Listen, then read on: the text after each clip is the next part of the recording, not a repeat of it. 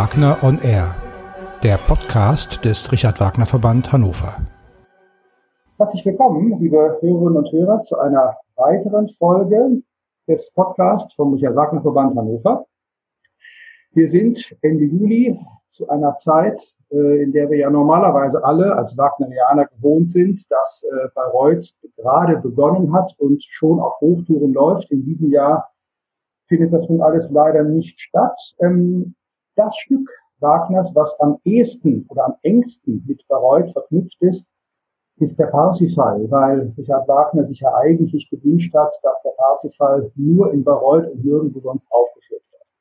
Ein entscheidendes, äh, wenn nicht das entscheidende Motiv im Parsifal ist der Gral. Und genau über dieses Thema, über den Gral, möchten wir heute sprechen, allerdings nicht so sehr am Beispiel Richard Wagners, sondern mehr grundsätzlicher, was die Geschichte des Motivs angeht, woher es kommt und so weiter. Zu diesem Thema kann ich einen wirklichen Experten auf dem Gebiet begrüßen, Matthias Egler. Herzlich willkommen und vielen Dank, dass Sie sich die Zeit nehmen für dieses Gespräch. Ich bedanke mich ganz herzlich für die Einladung, Herr Schütte. Es ist mir eine große Ehre und ein großes Vergnügen, äh, mich hier heute mit Ihnen unterhalten zu dürfen. Ja, ich freue mich auch sehr. Sie haben vor einiger Zeit in der Reihe CH Beck Wissen ein Buch herausgegeben, Der Heilige Gral, Geschichte und Legende. Ähm, darüber wollen wir natürlich hauptsächlich sprechen. Bevor wir das tun, würde ich Sie gerne bitten, ähm, verraten Sie unseren Hörern ein paar Stichworte zu sich selbst. Äh, Wer sind Sie? Wo leben Sie? Wo arbeiten Sie? Damit wir Sie ein wenig kennenlernen zum Auftakt. Ja, ich bin Privatdozent an der Ludwig-Maximilians-Universität in München, ähm, mit einem Bein in der nordischen Philologie, mit einem anderen Bein in der Religionswissenschaft, bin auch tatsächlich gebürtiger Bayer und ähm, jetzt im Alpenvorland wieder ansässig, nachdem ich zwischendurch zehn Jahre fast im Ausland war. Und beruflich als Medievist und Religionswissenschaftler befasse ich mich natürlich schwerpunktmäßig mit Mythologien, genau gerade solchen Themen wie dem Gral, wobei jetzt ähm, der Gral vielleicht von den Dingen, an denen ich ähm, arbeite, eines von den bekannteren ist. Aber grundsätzlich liegen die Schwerpunkte meiner Arbeit als Wissenschaftler vor allem im Bereich der Religiosität des Mittelalters, schwerpunktmäßig des mittelalterlichen Island und Skandinavien und des mittelalterlichen Irlands.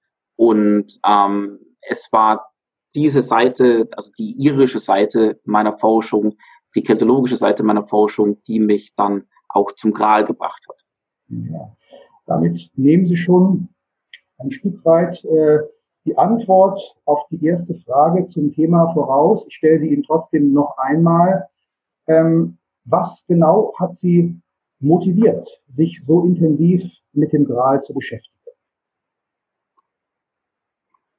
Das ist tatsächlich eine relativ schwierige Frage. Also die, die Genese von Buchideen ist etwas, das sich im Nachhinein oft nur relativ schwierig wirklich nachvollziehen lässt, weil Ideen doch sehr lange vor sich hin fermentieren, bis sie dann eine konkrete Gestalt annehmen. Und wie ich schon erwähnt hatte, so in einem, in ein, einem Aspekt meiner Arbeit und meines, meines Bildungshintergrunds bin ich ähm, Keltologe.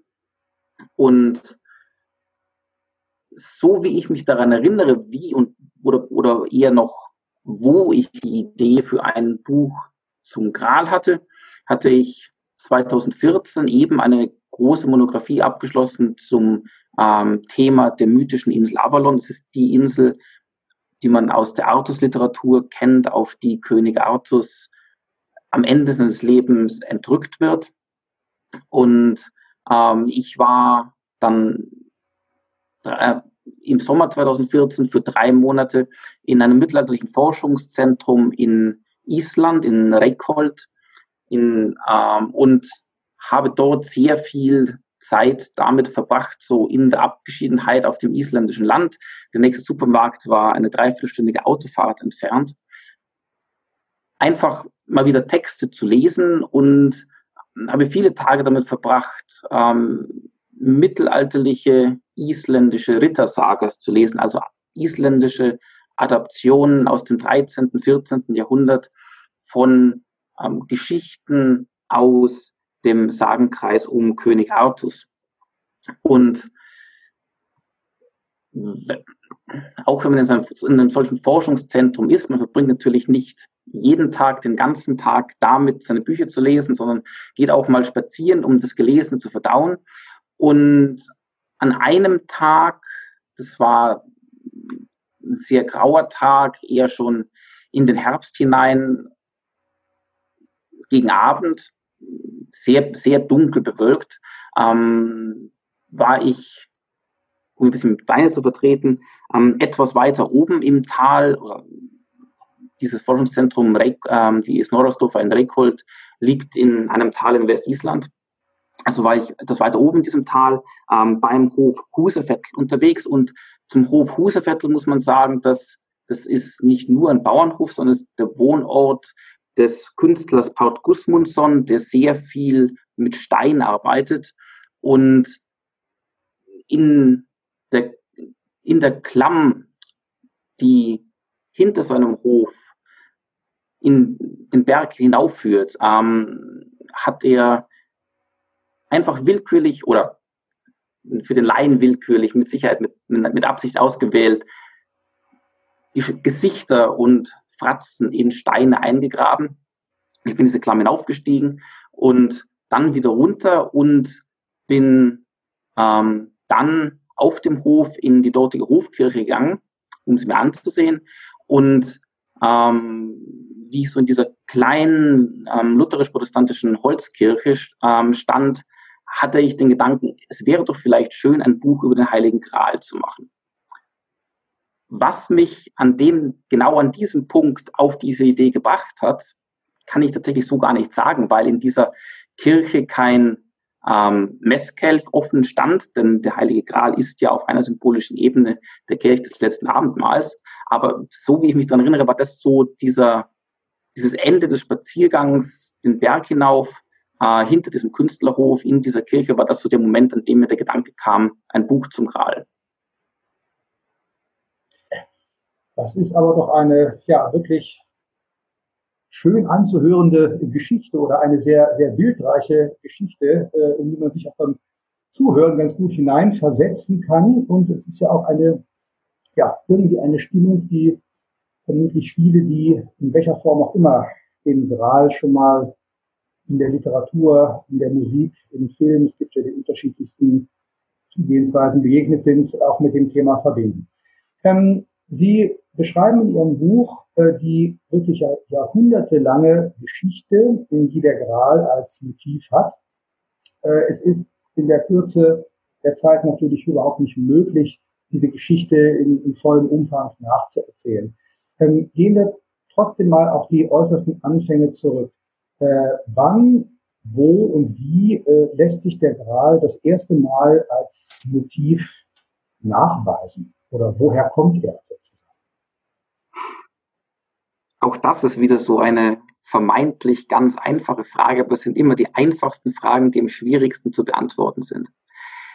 Die, also das erste Mal, dass ein Dichter tatsächlich das Wort Gral verwendet, ist in den Jahren irgendwann zwischen 1180 und 1190 im Ritterroman Perceval des Chrétien de Troyes. Und dieses, dies, dieser Roman von, ein Ritterroman von in der in der Form, in der er uns vorliegt, ungefähr 9000 Versen Länge, das ist so das Gründungsmoment ähm, des Grals unter dem Namen Gral.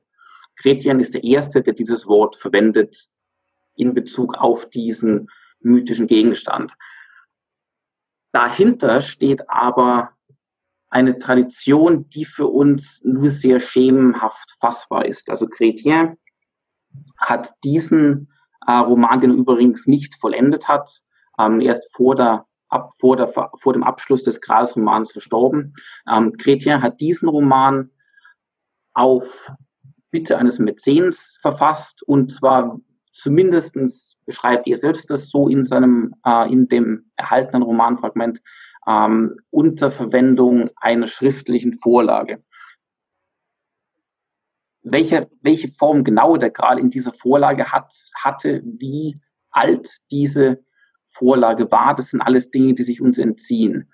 Es ist aber so, dass es zumindest sehr enge Motivparallelen zum Gral, wie er in der mittelalterlichen Literatur erscheint, äh, in der mittelalterlichen altfranzösischen und altenglischen Literatur erscheint, ähm, auch im inselkeltischen Bereich gibt, in den mittelalterlichen Literaturen von Irland und Wales.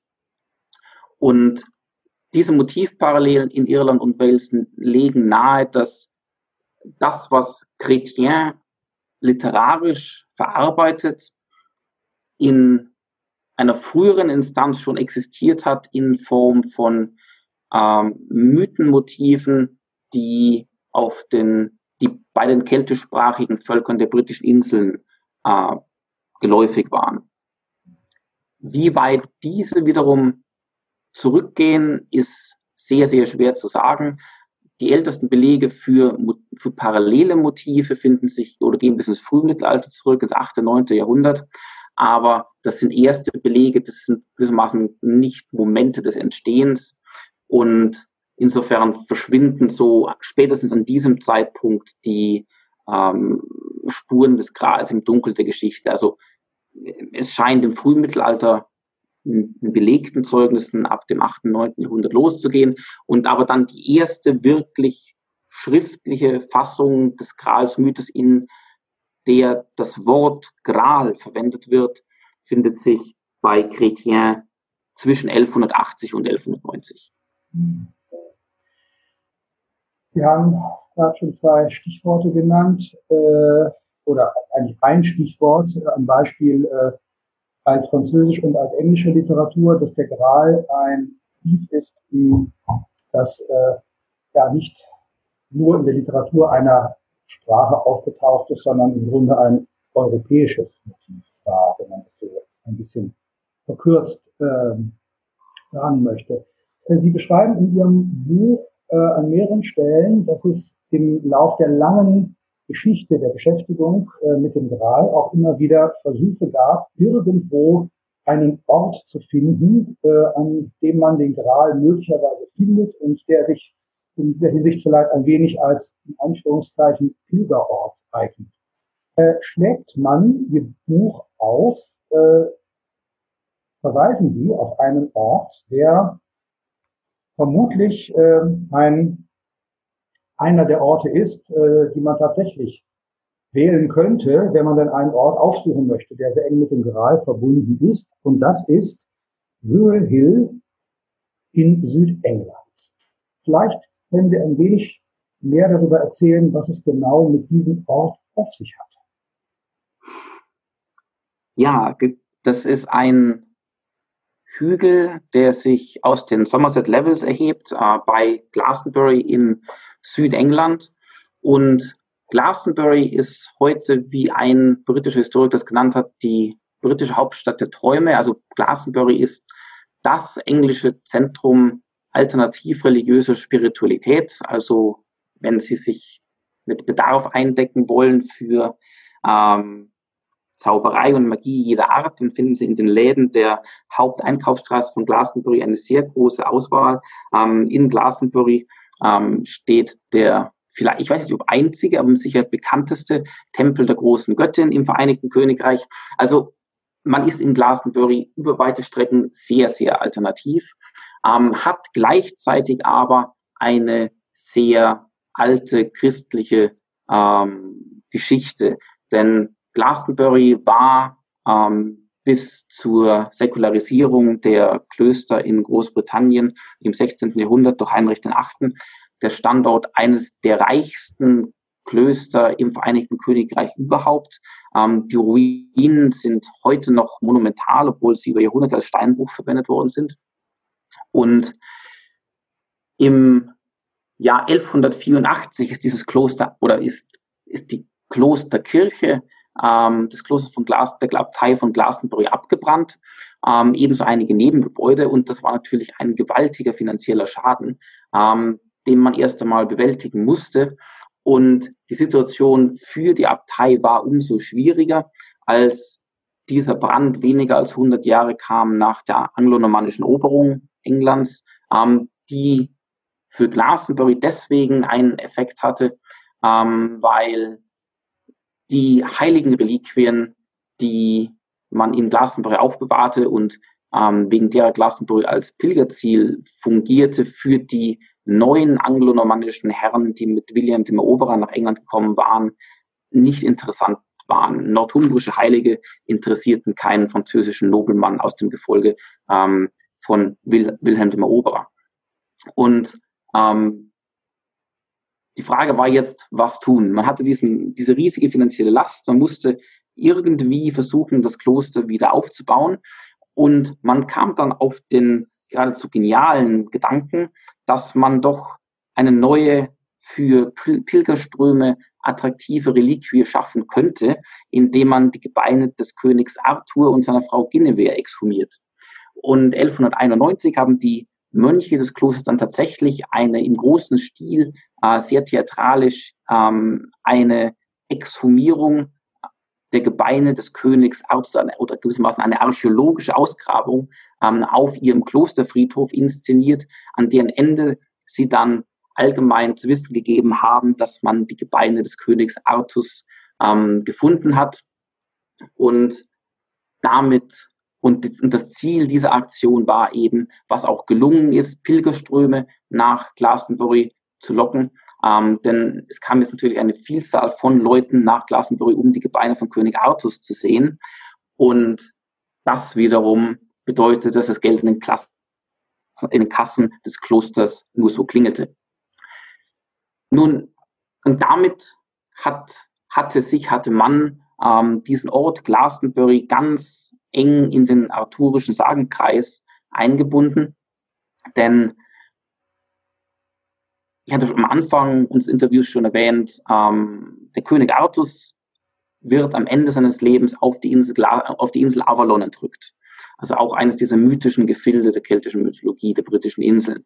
Und dadurch, dass man in Glastonbury jetzt aber den Leichnam von König Artus aufgefunden zu haben vorgab, hatte man Avalon fest auf englischem Boden ähm, verhaftet. Also es war jetzt dadurch definiert, wo ist Avalon. Von dem Moment an, in dem man die Gebeine des Königs ausgegraben hat, ist Avalon gewissermaßen in Glastonbury. Und ähm, das hatte eine gewaltige Wirkung in der Artus-Literatur, wurde immer wieder ähm, spielerisch aufgegriffen in Artus-Texten, die nach dieser Zeit entstanden sind. Und ähm, bei Robert der im ähm, frühen 13. Jahrhundert schrieb, führte das dazu, ähm, dass er den, dass er auch dieses Motiv aufgegriffen hat, diese Lokalität aufgegriffen hat und den Gral von Josef von Arimathea ähm, nach Glastonbury äh, beziehungsweise nach Avalon ähm, bringen lässt.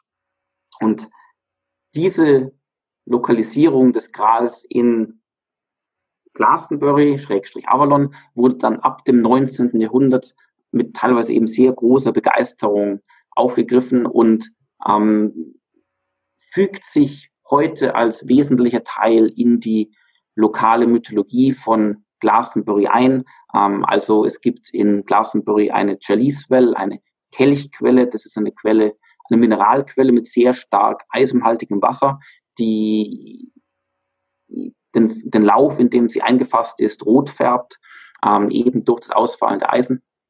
Und diese Quelle wird dann in der lokalen Mythologie mit dem Gral verbunden, dadurch, dass ähm, das rote Blut Christi, das im Gral aufgefangen ähm, worden sei, es eben sei, dass diese Rotfärbung der Quellfassung bewirkt.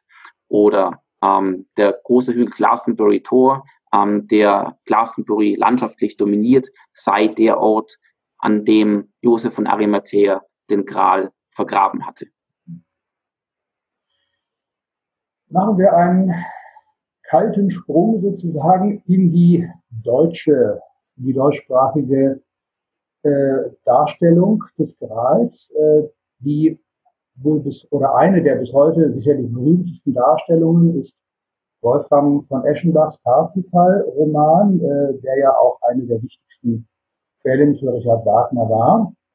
Ähm, was würden Sie sagen, welche Rolle nimmt Wolfram von Eschenbach in diesem großen Thema Darstellung des Grals oder auch Rezeption des Grals, Motivs des Grals-Themas ein? Es, eine, es, spielt eine ganz wichtige, ganz zentrale Schlüsselrolle in auf sehr, auf sehr vielen verschiedenen Ebenen. Also, wie Sie schon sagten, Wolframs äh, Parzival ist die zentrale Quelle für Wagner und Wagner wiederum war der zentrale Multiplikator für den Grals-Mythos in Deutschland. Also Wagners ähm, Grals Musikdramen waren ja so erfolgreich, dass Grals Rezeption im deutschsprachigen Raum nach Wagner äh, über Jahrzehnte hinaus praktisch Wagner-Rezeption war. Also man hat dann über ähm, auf ganz breiter Front hinter Wagner nicht mehr zurückgeblickt, wenn man sich als Deutscher ähm, nach Wagner mit dem Gral beschäftigt hat, sondern ähm, es war dann Wagner was definiert hat, was der Gral ist. Und Wagner schöpft ähm, ganz wesentlich aus Wolfram. Allerdings ist Wolfram, ähm, allerdings hält er sich nicht an Wolfram, sondern ähm, geht frei und kreativ mit den Wolframschen Vorgaben vor und so, dass Wolfram in ganz wesentlicher Hinsicht ähm, oft sehr, sehr, sehr anders ist. Ähm, und wenn man Wolfram liest, das erste, was einem auffällt, ist, wie unglaublich witzig ähm, dieser Text auch noch, wie lange ist es hier, 800 Jahre nach seiner Abfassung ist. Ähm, also ähm, in einem Kurs über den Gral, den ich einmal unterrichtet habe, hat eine Studentin ähm, den Wolframschen Text mit einem Comicstrip verglichen, in einem durchaus positiven Sinn, weil es so richtig auf den Punkt gebracht, ähm, unglaubliche Komik in die Darstellung des Grals Mythos hineinbringt, noch unglaubliche Ironie in die, in die Darstellung des Grals hineinbringt. Ähm, und eine, also so die zweite Ebene, auf der Wolfram, denke ich, sehr, sehr wichtig ist, ist, dass er es geschafft hat, ein Werk zu schaffen, das auch heute noch als Unterhaltungstext lesenswert ist. Wolfram zu lesen macht immer noch Spaß.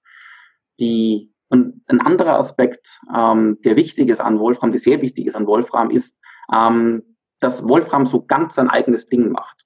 Also wer heute das Wort Gral hört, der denkt vermutlich in erster Linie an den Kelch des letzten Abendmahls, also in der breitesten äh, Rezeptionslinie des Grals Mythos ist der Heilige Gral oder wird der Heilige Gral ja interpretiert als der Kelch, den Jesus Christus verwendet hat beim letzten Abendmahl und in dem dann vielleicht nur das Blut Christi ähm, aufgefangen wurde, als er am Kreuz mit, seiner, mit der Lanze durchbohrt wurde.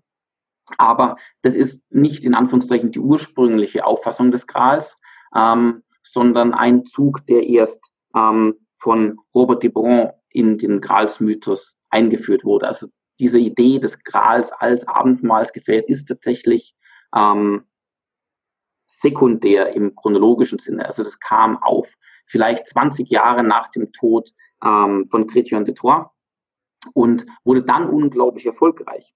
Aber Wolfram in seinem Parzival greift diese Interpretation des Grals nicht auf, sondern Wolfram ähm, beschreibt den Gral anders, und zwar als einen Stein, der für das Festmahl der Gralsritter in der Gralsburg einen unglaublichen Reichtum an Speisen und Getränken spendet.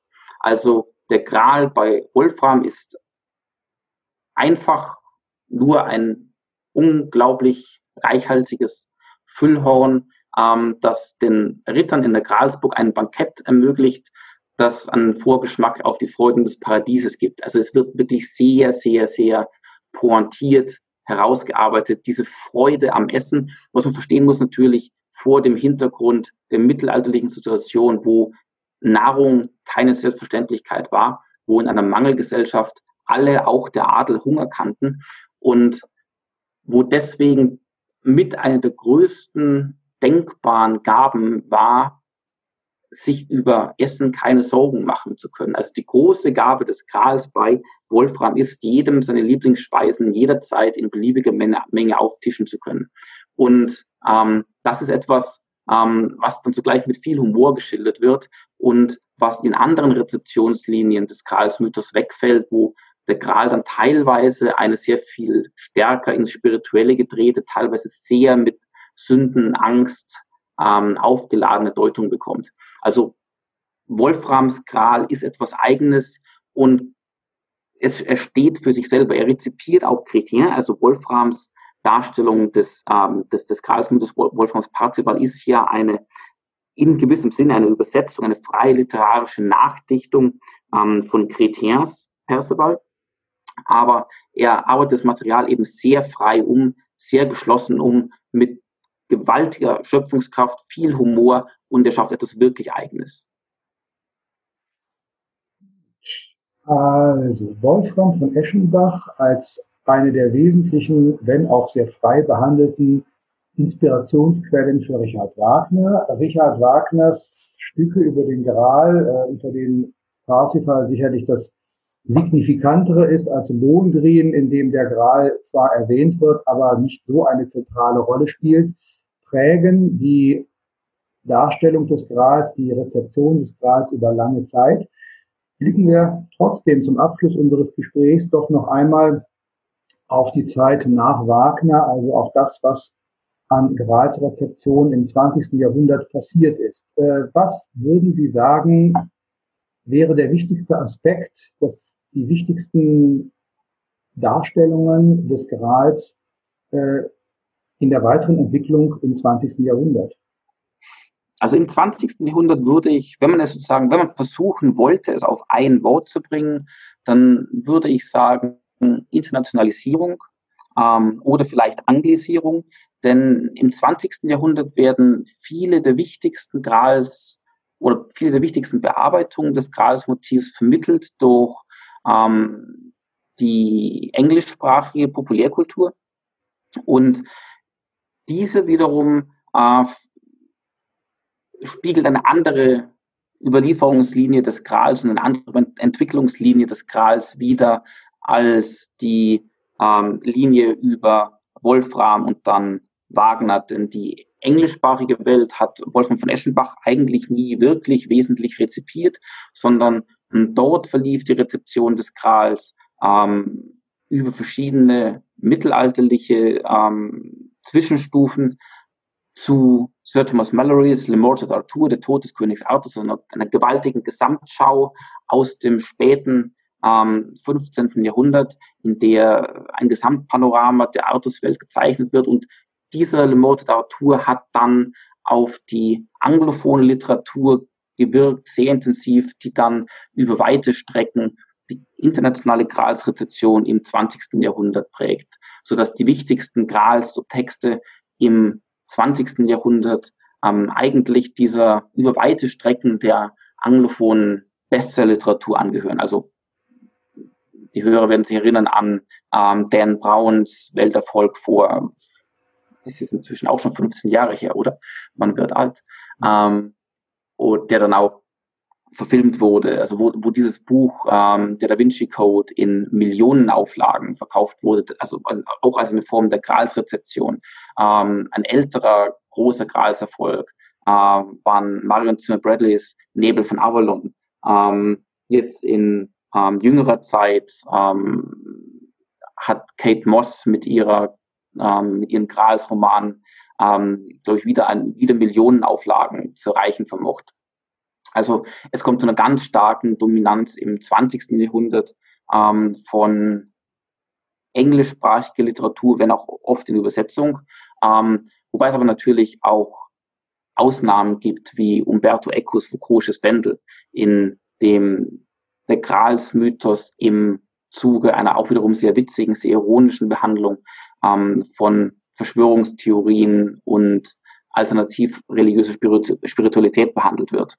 Also aber die, die Mehrzahl der Werke ist ähm, anglophon und gerade im Film ist das sehr deutlich. Also vermutlich der äh, oder die zwei sicher wirkungsvollsten ähm, Grals Film in Anführungszeichen sind ähm, Monty Pythons Die Ritter der Kokosnuss und Indiana Jones der letzte Kreuzzug. Also auch wieder Filme, die Klassiker ihres Genres sind und unglaubliche Erfolge gefeiert haben. Ähm, und ähm, in denen sich diese Dominanz der, der anglophonen Populärkultur für die internationale Populärkultur auch in Hinblick auf die Mythologie des Grals niederschlägt. Ja, bleibt Und, im Grunde nur wirklich festzustellen, dass der Gral äh, als religiöses Symbol, aber auch als Motiv äh, in der Kunst, Literatur, vor allem äh, auch Film in, jüngerer Zeit, einfach doch eine ziemlich große Erfolgsgeschichte war. Wer sich weiter, tiefer, näher über diese Erfolgsgeschichte informieren möchte, der tut sicherlich ein Gutes daran, ihr Buch zu lesen und dadurch äh, mit Hilfe ihres Buches weitere Inspirationen zu finden, weiter über dieses Thema zu lesen. Wir könnten noch lange Zeit uns weiter über den Gral und seine unterschiedlichen Darstellungen unterhalten. Die Zeit macht uns leider wie immer an einer, in einer solchen Situation irgendwann denn doch einen Strich notwendig. Ich danke Ihnen an dieser Stelle noch einmal ganz, ganz herzlich, dass Sie sich Zeit genommen haben für dieses äh, Gespräch, in dem wir die Themen, die wichtigen Themen um den Gral ja nur anreißen konnten. Aber ich denke, die wenigen Aspekte, über die wir unterhalten haben, zeigen einfach, wie vielschichtig das Thema ist und ja, wie lohnenswert aber auch die Beschäftigung damit sein kann, auch eben Blick oder, oder der, der Bogen zurück zu unserem wagnerianischen Rahmen, in dem wir uns ja befinden, auch gerade wenn man sich für mehr als das interessiert, was Richard Wagner aus diesem Thema gemacht hat. Ganz herzlichen Dank. Und ja, die herzliche Empfehlung an all unsere Hörer, lesen Sie das Buch Der Heilige Gral, Geschichte und Legende von Herrn Egler. Ich wiederhole es noch einmal, erschienen im CH Beck Verlag in der Reihe CH Beck Wissen. Herr Egler, herzlichen Dank für dieses Gespräch. Ich bedanke mich. Herzlichen Dank. Es war mir eine große, äh, große Ehre.